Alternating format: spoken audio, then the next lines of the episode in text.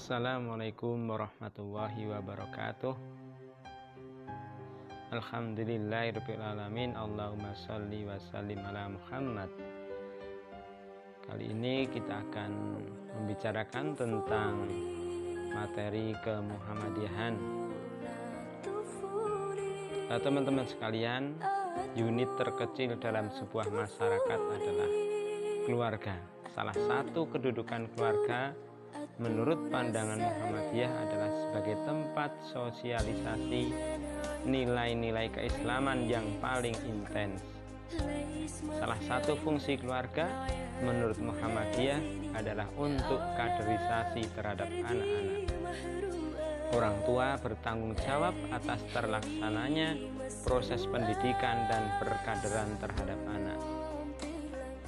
Perkaderan yang paling efektif dalam keluarga dapat dilakukan dengan cara pemberian contoh dan pembiasaan baik dalam keluarga.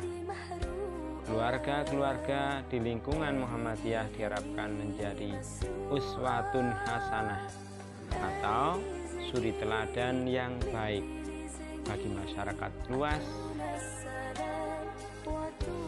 setiap anggota keluarga dituntut menghargai dan menghormati hak serta kewajiban setiap anggota keluarganya, sehingga akan terhindar dari perilaku kekerasan dalam rumah tangga.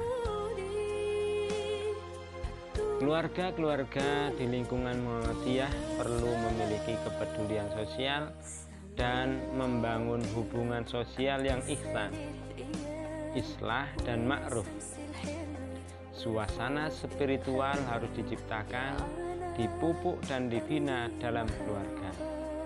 Dalam lingkungan keluarga, keharmonisan akan tetap terjaga apabila setiap anggota keluarga senantiasa menjaga silaturahmi dan ihsan terhadap yang lainnya. Cerminan sikap hidup itu teraktualisasi pada sikap ihsan dalam beribadah. Ihsan atau berbuat baik merupakan kebaikan dari kata al-isaah menunaikan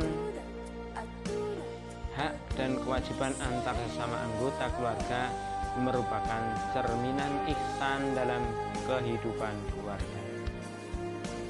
Ihsan terhadap makhluk ini terbagi menjadi dua macam, yaitu wajib dan sunnah.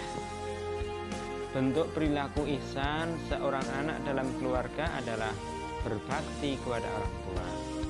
Beberapa kewajiban anak kepada orang tua adalah taat dan patuh pada perintah orang tua, tawaduk dan lembut terhadap orang tua dan menerima keadaan orang tua apa adanya. Salah satu perintah untuk berkata yang sopan kepada, kepada kedua orang tua dalam kutipan ayat wala takul lahuma ufi wala tanharhuma wa kul lahuma kaulan karima yang artinya maka janganlah kamu mengucapkan uf jangan membentak keduanya dan ucaplah ucapkanlah perkataan yang mulia. Bentuk ihsan orang tua terhadap anaknya adalah dengan cara memenuhi segala hak-hak anak dalam keluarga. Sedangkan salah satu hak anak dalam keluarga adalah mendapat pendidikan dalam keluarga. Dalam lingkungan masyarakat, anak dituntut untuk bersikap sopan santun jika tidak ingin dikucilkan oleh masyarakat.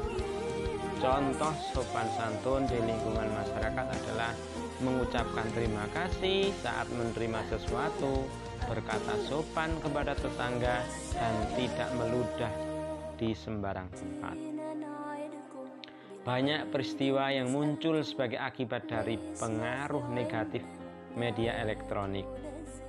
Berikut pengaruh negatif tersebut di antaranya adalah perilaku anak kepada orang tua di luar batas wajar, hilangnya rasa hormat kepada orang tua, dan kurangnya silaturahim terhadap sesama.